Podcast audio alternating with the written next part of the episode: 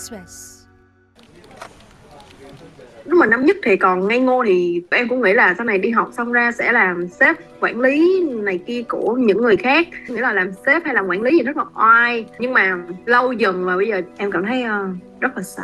Rồi em thấy càng lên sếp cao là càng áp lực á. Em em sợ thiệt sự. Nói là em có lên được cái vị trí khác dám làm hay không á thì em thấy là hơi ngại hơi ngại làm sếp á. Thưa quý vị nhiều Gen Z sợ lên sếp.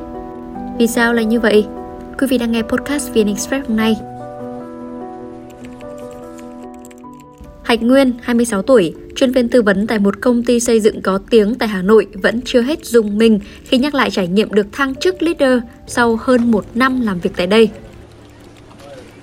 Cuộc sống sau khi được lên chức của cô gái Gen Z bỗng thay đổi. Nguyên nói một tháng phải tăng ca hơn 100 tiếng, thiếu ngủ, áp lực bủa vây đến đại nghĩa bây giờ bây giờ mình vẫn dùng khi mà biết đấy mình quá stress bởi vì cái khối lượng công việc thì cổ bản thân mình vẫn làm xong rồi mình vẫn phải quản lý cái hồ sơ ấy. thì mọi tài liệu rồi là hồ sơ các thứ thì hai bạn chuyên viên ở dưới mình, bạn ấy sẽ chuyển cho mình để mình sẽ tổng hợp, rồi là mình sẽ check kiểm tra các số liệu đối chiếu đầy đủ, check giữa các bên điều chỉnh lên lên xuống xuống rồi ấy. Rồi mình sẽ mang đi để gặp chủ đầu tư để bàn nói chuyện về công việc đấy. Mình phải tăng ca hơn 100 tiếng một tháng. Đi làm việc với chủ đầu tư xong tầm 7 giờ tối thì họ có ý kiến là chỉnh sửa và yêu cầu là 9 giờ sáng ngày mai thì họ cần lại hồ sơ cuối cùng. Thì khi đấy thì mình cũng phải là hai bạn chuyên viên kia tăng ca. Thì khi mà họ tăng ca xong rồi chỉnh sửa cho mình xong rồi yêu đấy tầm khoảng 3 giờ sáng mình là người cuối cùng chỉnh sửa nhìn lại các thông tin cuối cùng ấy để mình chắc chắn là số liệu đấy chính xác để 8 giờ mình có thể bắt đầu từ công ty của mình để sang bên A để làm việc đến 9 giờ. Nguyên một tuần mình rất thể ngủ được tầm 5 tiếng ấy kiểu cảm giác mình thấy sập ấy.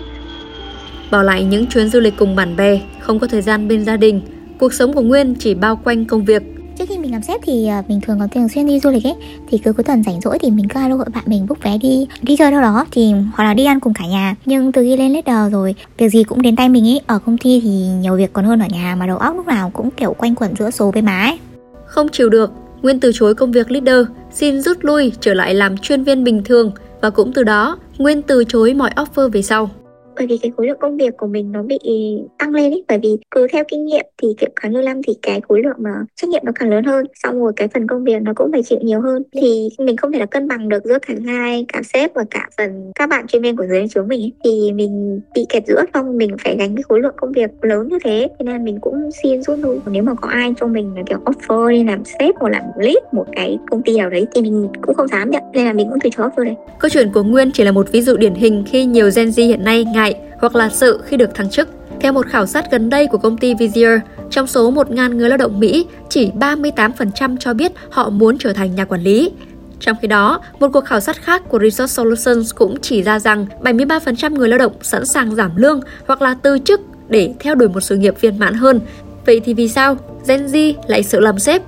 Nguyên nói, dù lương cao nhưng bản thân đánh đổi nhiều thứ, đặc biệt là sức khỏe, khi là list nguồn thu nhập của mình nó cũng tăng hơn. Và nhưng mà bởi vì trước đây nhiều xong bữa ăn linh tinh ấy, ăn không đúng bữa xong mình bị chán ăn rồi sụt mất tầm hai ba cân bị thoái hóa cuộc sống. Rồi tay phải của mình ấy nó cầm chuột nhiều quá thì tay mình bị sưng xong rồi nó bị dần dần run run ấy. Thì mình nghĩ là mình kiểu mình cần tưởng mình bị Parkinson ấy. Nhưng mà đi khám thì bác sĩ cũng chỉ bảo là đây là một kiểu triệu chứng kiểu ngồi đúng cái tư thế nó quá lâu ấy. Báo cáo về Gen Z và môi trường công sở ở Việt Nam được thực hiện vào tháng 9 năm 2021 cho rằng thế hệ lao động này được thu hút mạnh mẽ nếu khi đi làm được học hỏi kỹ năng mới, điều này chiếm 32%, học kiến thức mới chiếm 22,6%, mức lương chỉ chiếm vị trí quan trọng thứ ba với gần 19%. Gen Z cho biết họ cân nhắc yếu tố này khi nộp đơn xin việc và khi đã được tuyển dụng thì 44% mới cho rằng thu nhập là yếu tố quan trọng nhất. Hạnh Nguyên nói thêm, bản thân có nhiều cách kiếm tiền khác nhau nếu tận dụng được thời gian rảnh rỗi, chứ không nhất thiết phải làm sếp để được tăng lương. Ngoài 8 tiếng ở công ty thì nếu là một nhân viên bình thường ấy thì mình vẫn có thể lên các web freelancer xong rồi mình kiếm việc. Có thể là được mấy chục đô một giờ thôi nhưng mà tích tiểu tình cãi ấy. Thì mỗi ngày, sau mỗi giờ làm thì mình có thể làm thêm là mấy tiếng thì tháng mình cũng được hơn một nghìn đô rồi. Thì đương nhiên cái số tiền đấy mình kiếm được thì lại còn cao hơn cái số tiền lương mà mình làm sếp mà còn được thoải mái thời gian. Chứ không phải là ăn rồi chỉ lên công ty thì với cả làm như vậy thì mình cũng trao dồi được nhiều kỹ năng của mình hơn. Michelle Peking, cựu giám đốc phụ trách sự đa dạng và hòa nhập của Netflix cho rằng Gen Z đang nhìn vào người quản lý và nói rằng tôi không khao khát được giống như họ, cho rằng các nhà quản lý đã khiến Gen Z mất hứng. Từng ao ước được trở thành sếp từ những ngày còn là sinh viên năm nhất, Mỹ Uyên 22 tuổi, nhân viên marketing của một công ty bao bì thực phẩm tại thành phố Hồ Chí Minh, giờ đây nói sợ mỗi khi ai đó hỏi về việc thăng chức lúc mà năm nhất thì còn ngây ngô thì em cũng nghĩ là sau này đi học xong ra sẽ làm sếp quản lý này kia của những người khác. Nghĩa là làm sếp hay làm quản lý gì rất là oai. Nhưng mà lâu dần mà bây giờ em cảm thấy uh, rất là sợ. Uyên dùng mình khi nhìn sếp mình ở hiện tại và không dám tưởng tượng đó có thể là mình trong tương lai tại vì em thấy là sếp của em rất là cực, rất là nhiều việc, hầu như là nhiều việc hơn nhân viên bọn em. Rồi tăng ca liên tục đi tiếp khách hàng cũng rất là nhiều. Nên là em thấy nó ảnh hưởng nhiều tới sức khỏe và cũng như cái thời gian mà dành cho bản thân của mình. Với lại tại thường em thấy sếp em cũng hay bị stress, bị bệnh và rất là mệt mỏi. Tụi em thì theo team thì tụi em sẽ làm khá là ít công việc và sếp phải là người kiểm duyệt qua hết và phải chốt lại các cái phương án của tụi em. Thiết kế, content rồi bao bì các thứ. Bọn em thì mỗi người làm một phần thì nó sẽ nhanh hơn và đỡ áp lực hơn là chuyên môn của ai thì người đó làm. Còn sếp thì phải thống kê lại hết và phải là người trực tiếp làm việc với khách hàng. Khi mà gửi qua thì khách hàng họ không chịu thì thực sự sếp là phải đổi. Hầu như thì sếp sẽ là người trực tiếp tiếp xúc với khách hàng nên là bị phê bình hay là cái gì thì sếp cũng sẽ là người nghe. Và nếu như thật sự mà mình được thăng chức, em trở thành sếp của em như bây giờ thì em không dám nghĩ tới em.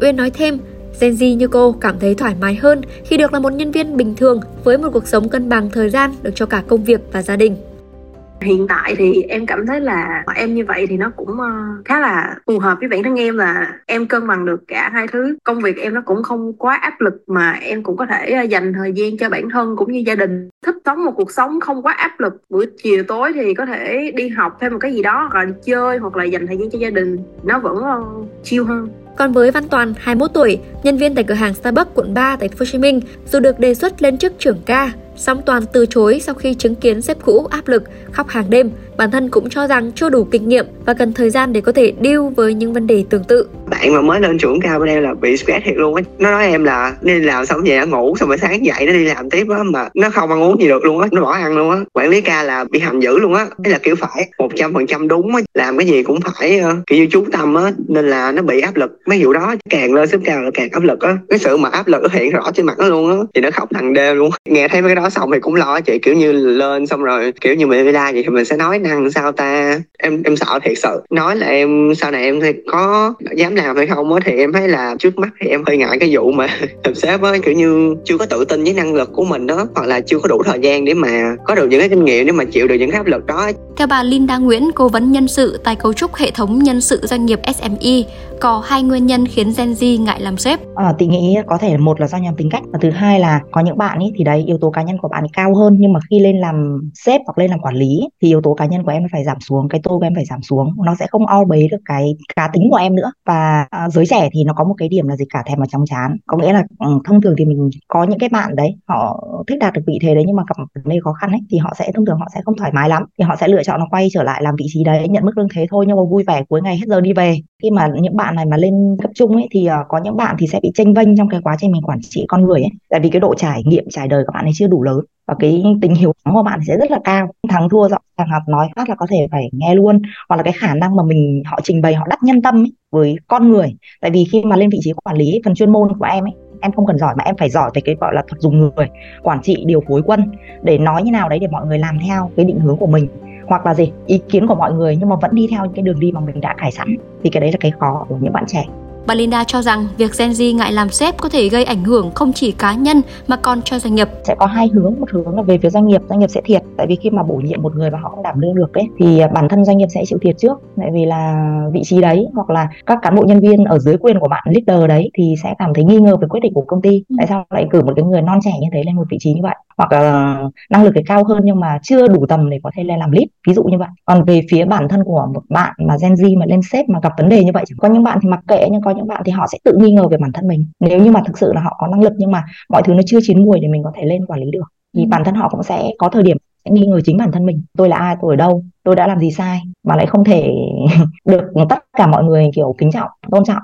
bất kỳ một công ty nào, một doanh nghiệp nào khi mà bổ nhiệm một bạn ấy, thì bao giờ cũng phải có một cái mentor đi trước và đưa người ta lên từng nấc thang một, nó từ từ thôi. Nên các công ty thì thông thường người ta sẽ có phụ trách này, hoặc là phó phòng này, hoặc là quyền quản lý này. Sau đó mới đến chức danh, chính danh là trưởng phòng chẳng hạn. Và cái cái ranh lương cũng đẩy lên một cách từ từ. Chứ đừng có một bạn đang là 10 triệu đẩy lương lên 20 triệu, thì cái mức lương để cho một bạn 20 triệu lên làm quản lý thì đương nhiên là với cái mô tả công việc đấy thì công ty sẽ gây áp lực lên bạn ấy là phải làm nhiều hơn. Mà cái năng lực của bạn ấy nó chưa lớn kịp thì nó sẽ rất khó khăn.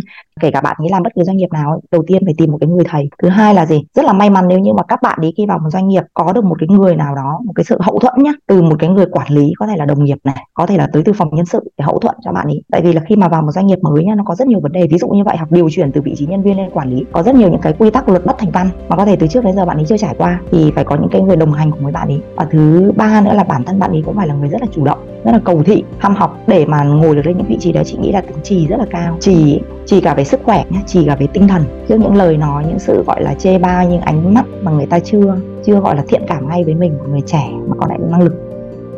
Thông tin vừa rồi cũng đã khép lại chương trình hôm nay. Xin chào và hẹn gặp lại.